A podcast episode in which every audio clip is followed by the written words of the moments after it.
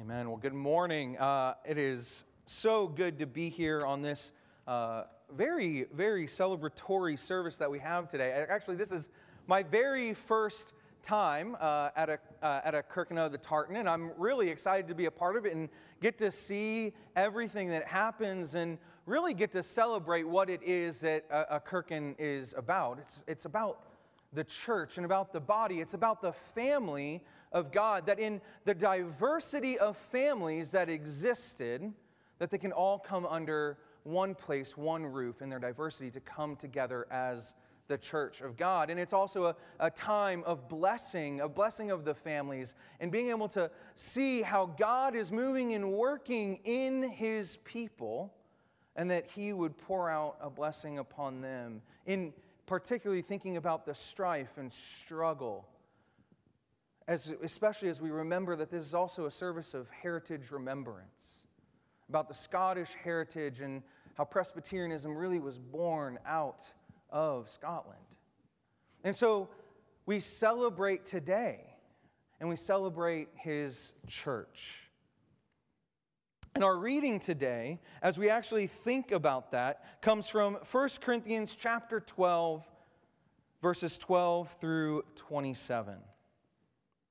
For just as the body is one and has many members, and all the members of the body, though many, are one body, so it is with Christ. For in one spirit we were all baptized into one body, Jews or Greeks, slaves or free, and all were made to drink of one spirit.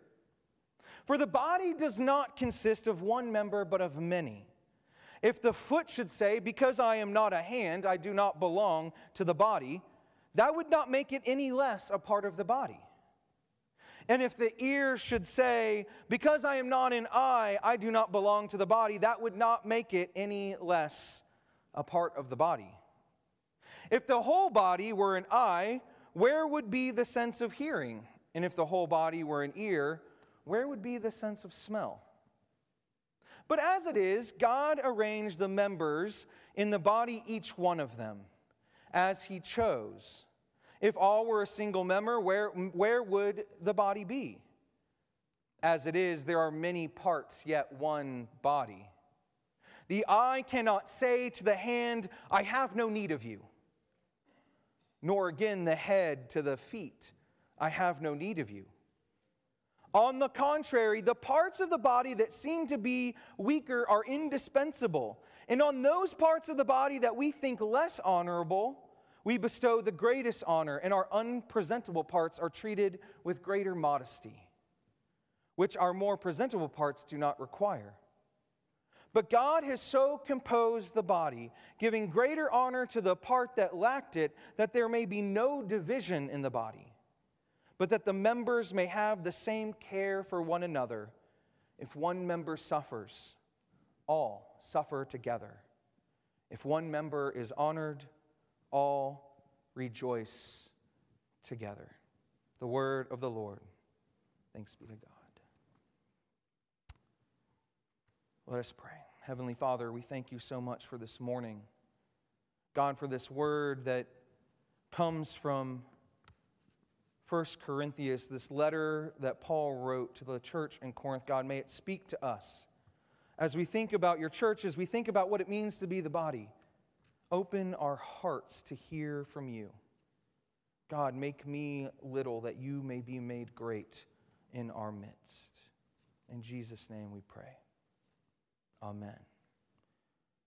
Now, I don't know about you. I'm sure nobody in here has actually ever experienced this, but uh, I get aches and pains in my body all the time.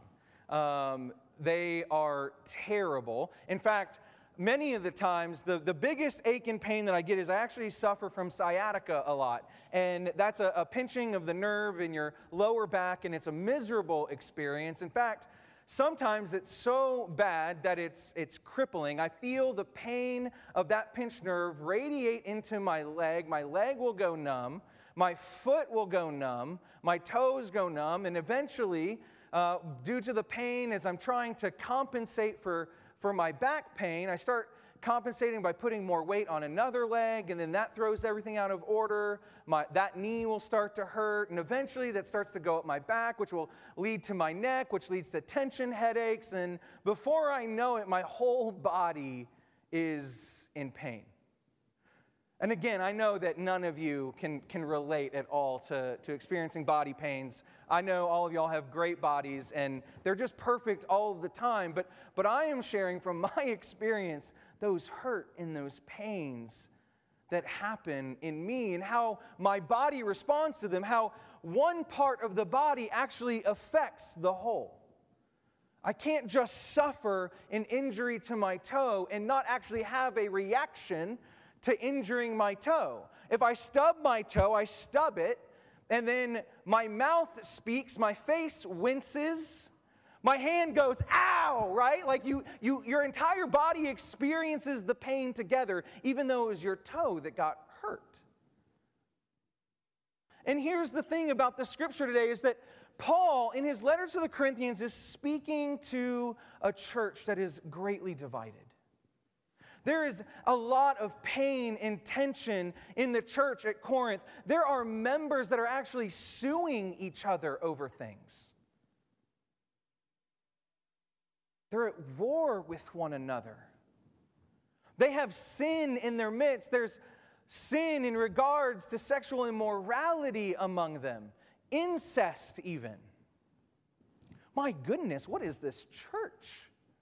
They're arguing over who they follow. At one point in the letter, they're talking about, well, I follow Apollos. Well, no, I follow Paul. Well, no, we all follow Christ. That's Paul's argument. But here is a church divided, suffering. In their midst, people that have very big differences among them. And they've brought them all to the table in the church. And it's caused infighting among them, and there's division and there's divisiveness.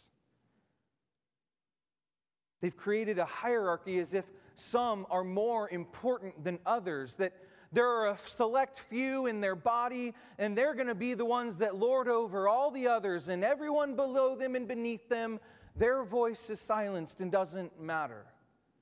Their opinions are pointless. This is the church body that Paul is speaking to, and I know certainly that we don't experience in that church today, right? Certainly, we don't experience in the church today division and divisiveness. We don't experience church hierarchy. We don't think that there are people that think that they're better than or more than anybody else in the church. Certainly, that could never happen. And yet, actually, it's one of the greatest sins within the church is that we are so divided even among ourselves. And so, this letter today, this passage today, I think speaks directly to us as we start our new series, Being Church. What it means to be a church member and how we can grow into being better church members.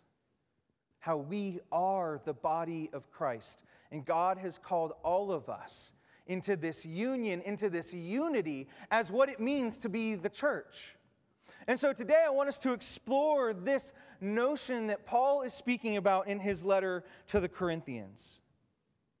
The first thing that I want us to see that as we walk through this letter, it is so clear that he is calling all of us to be a united body, to be one that is both unified and yet diversified.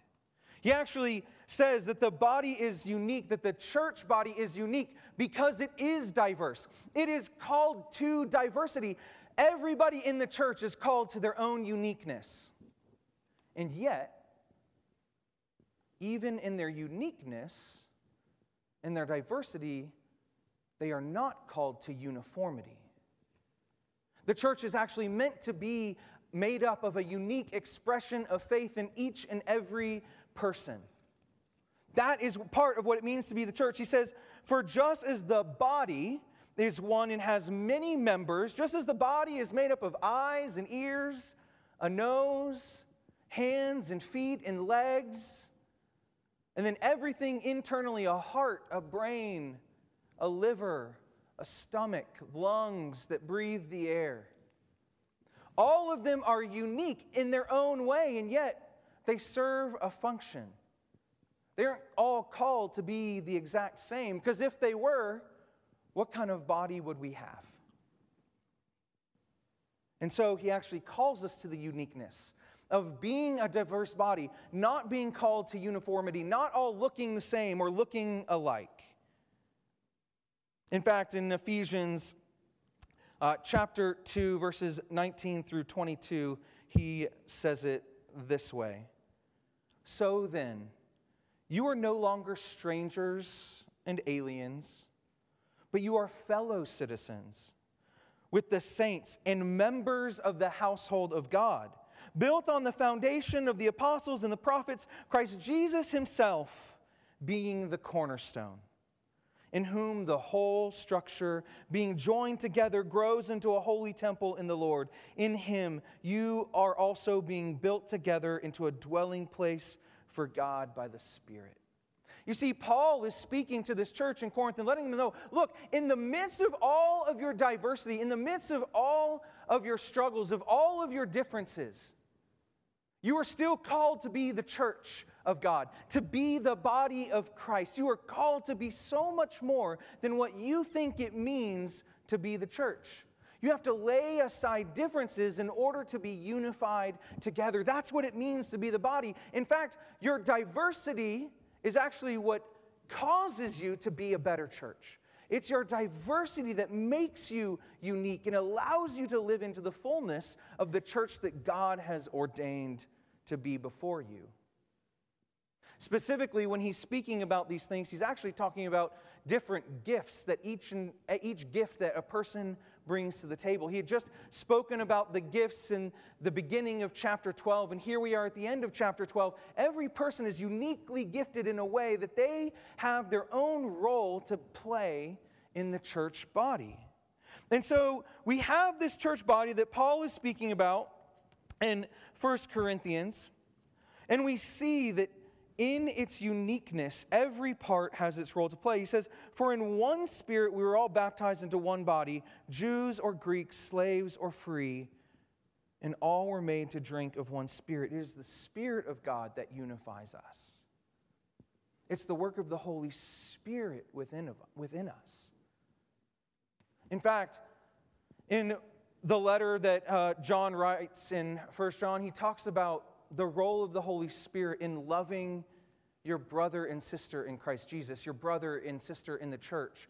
And he actually says that if you say that you hate your brother or your sister, you're actually saying that the Spirit in me does not resonate with the Spirit in you. That the Holy Spirit found in me isn't the same Holy Spirit found in you, and you've actually divided God. Which actually makes it more clear that maybe the Spirit in you isn't the Holy Spirit saying, I love my brother and sister even in their uniqueness and their difference. Yet, here, God is calling uniqueness and difference out that it may be unified together. Actually, this is very clear in John 13 35. Jesus uh, has this one uh, saying that we all are very familiar with, I am sure. He says, How the world will know that they are his disciples. Well, how will they know? By your love. They will know that you are my disciples by your love, and it actually says, for one another. Let's actually put this into some context and perspective. Jesus was saying this to his disciples, right? And among his disciples, he had Simon Peter, who is a fisherman, who is poor, impoverished. And then you have Matthew, the tax collector. And so you actually have a tension among Jesus' disciples where there's Peter, who's poor and probably having to give taxes, give his hard earned money to Matthew, the tax collector, who actually is making a profit off of the taxes of his people because he actually sets the rate. He gives a percentage of it to the Romans and then he keeps the rest for himself. So Matthew is super wealthy, Peter is super not. Matthew is actually stealing money from the people. Peter is trying to just earn a decent living to support his family. And so Jesus is saying to these two very different people that have tension between them, I'm sure Peter lives in anger that Matthew was chosen as a disciple of Christ. And yet, Jesus says, Look at your differences. The world would see you two together and think that you should be at odds with one another. And yet, the world will know that you are my disciples because you love one another. Again, the body of Christ is meant to be diverse because it better shows the love of God to the world. Unity in diversity. The other thing that we need to know is that the body is actually a sum of its parts. As we look at verse 14, it says, For the body does not consist of one member, but of many. If the foot should say, Because I am not a hand, I do not belong to the body, that would not make it any less a part of the body. And if the ear should say, Because I am not an eye, I do not belong to the body, that would not make it any less a part of the body. I think the first thing we need to see in this chapter is that Paul is saying is that there is no member of the body that is insignificant.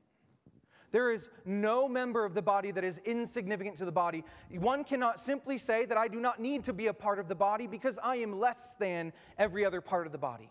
In fact, he actually gives it as a comparison trap. He actually compares similar parts to similar parts. He says, uh, a foot's not going to say to the, the foot is going to say, well, because I'm not the hand, I must be less than. Because a hand can do so much more than a foot. But if it wasn't for the foot, then the hand could never get anywhere. And the same can be said about the ear to the eye, right? He says that the ear, uh, you know, a, a vital part of the senses to hearing, says, well, because I am not an eye, I am not a part of the body. Well, how does that even make sense? The eye cannot perform the, the work of hearing. In fact, I would say that hearing is very important. It's vitally significant, especially when it comes to the spreading of the gospel of Jesus Christ. Because it's in the telling of the gospel that people can receive the gospel. So the ear is not less significant than the eye.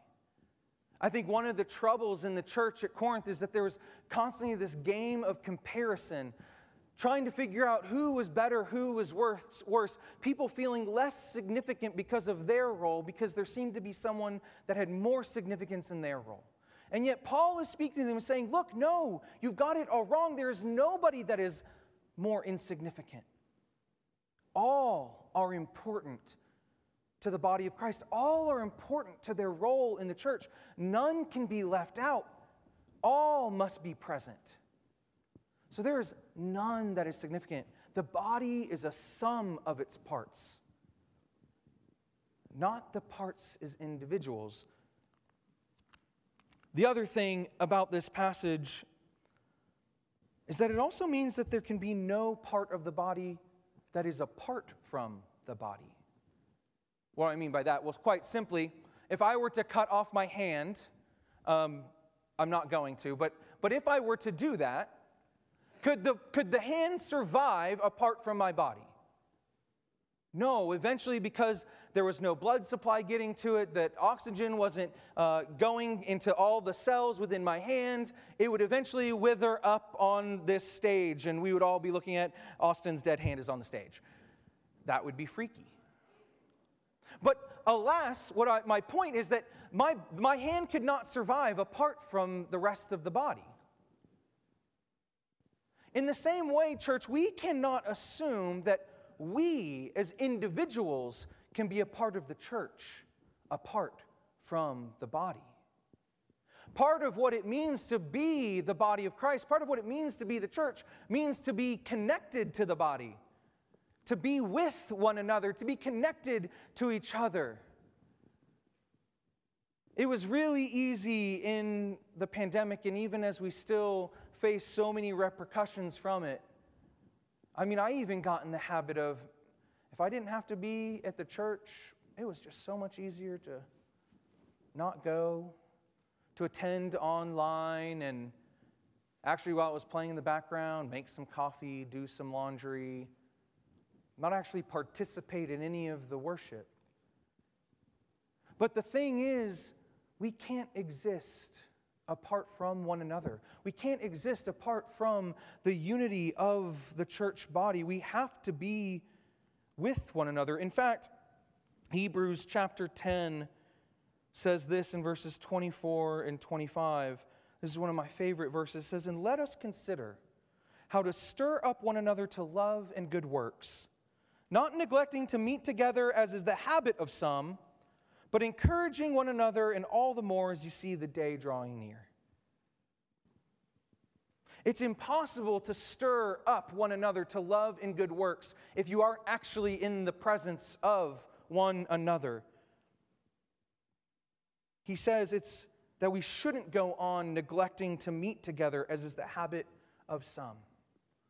Again, it is so easy to think that you can be the church on your own. It's so easy to think that I don't have to be connected to a church body to be connected to Christ. But the very fact of the matter is that God made the church to be the body of Christ. And so to be connected to Christ means to be connected to his body, which is to be connected to the church. Not only should we know that none of us is insignificant to the body, but we should also remember that no member is more significant to the body. In verse 21, it says, The eye cannot say to the hand, I have no need of you. Nor again the head to the feet, I have no need of you. Quite simply, the truth is that no part of the body can be raised to a position of more significance than any other. Why? Well, because no part of the body is equipped to do all of the work of the body. No part of the body is equipped to do every work that the church requires. Not any person is actually gifted with every gift in order to fulfill the fullness of what it means to reveal the kingdom of God as the church. He actually says earlier in chapter 12 and verse 11, he says, All these, meaning all the members, are empowered by one and the same Spirit, and the Spirit apportions to each one individually as he wills. None are gifted to do it all. None of us have the capability to do everything that the church would require of us. And so part of being the body actually means that we have to see ourselves as not more significant, but equally important to the service of God and to His church. We all have a role to play, and none of us can fulfill the entire role itself. I mean, just think about this from a, for a second from the perspective of a body. Um, I actually heard this one time in a sermon, and I, I loved it so much. Um, the thumb is a really important part of the body. I mean, the opposable thumb allows us to do so much. Um, it allows us to grasp things and hold on to things and clutch tightly to things and to make fists or, or whatever it might be. The thumb is really important, but if we had a body that was all made up of thumb, one, that would be very eerie, but two, it would be very ineffective. We wouldn't get very far if we just had a whole bunch of thumbs running around. We can't be a church of thumbs. We have to be a church that is made up of hands and arms and feet and legs and hearts and heads and eyes and ears and noses and mouths. We have to be a church that says there is no part that is more significant than any other part. Because the beauty of God's church is that in our unity, in our diversity of giftings, God is actually pushing us forward to reveal his kingdom more and more and more.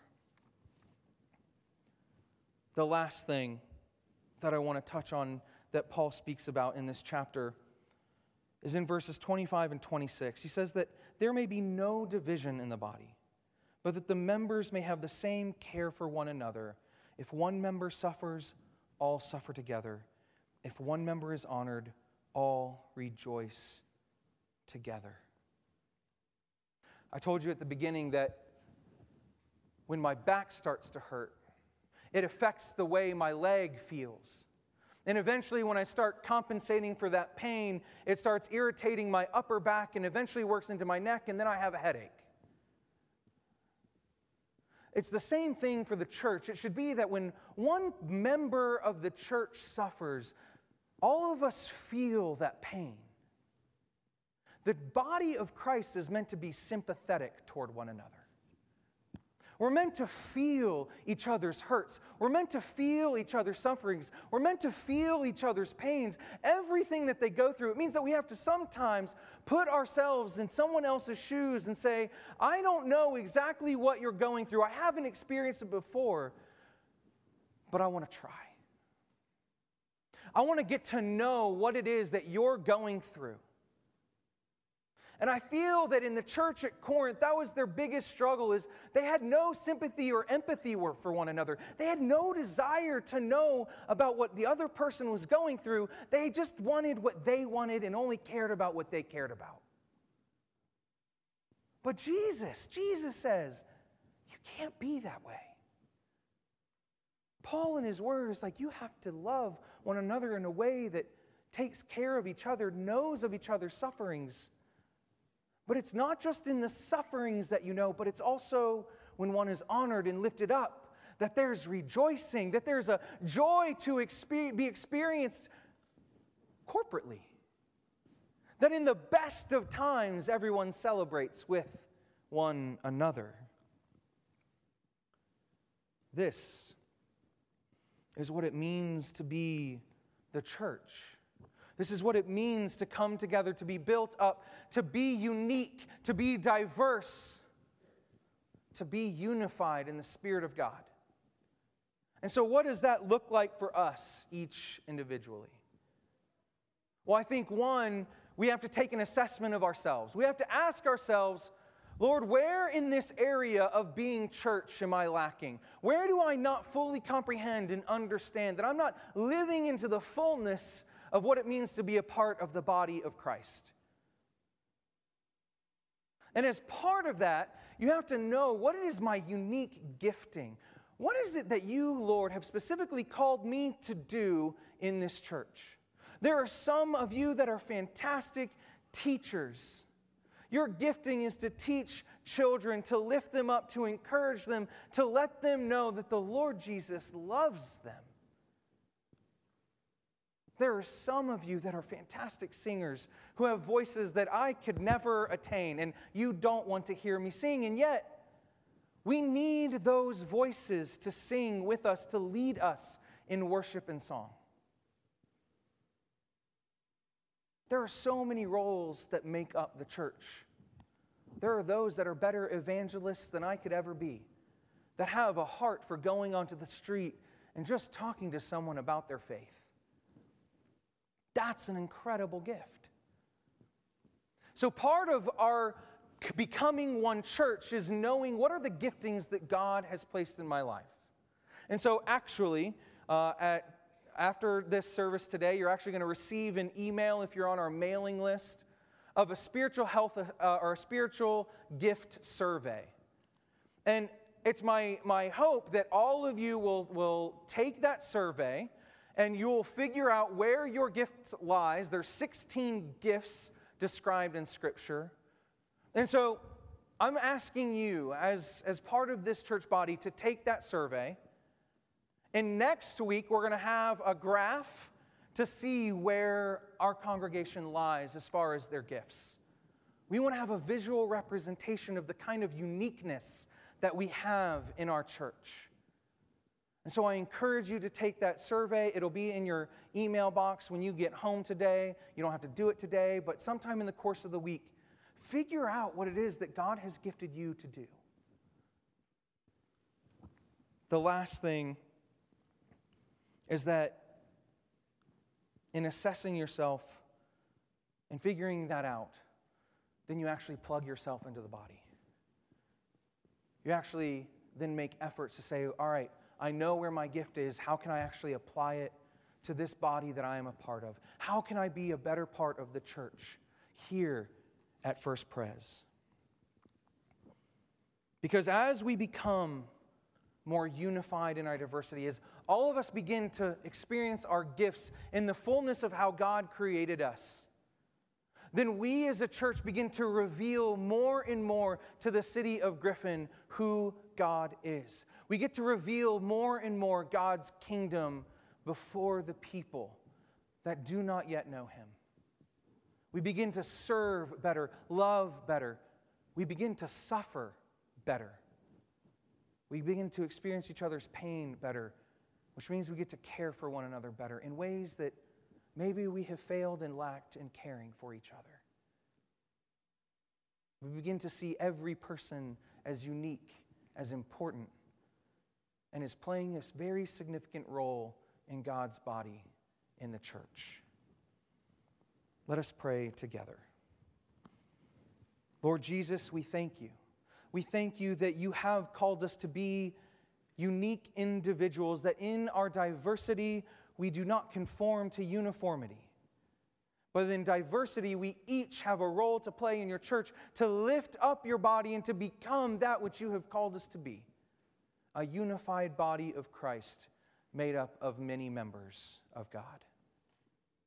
And so, Lord, we love you and we thank you for this day and every day going forward that we become more and more like you as the body of Christ. It's in Jesus' name we pray. Amen.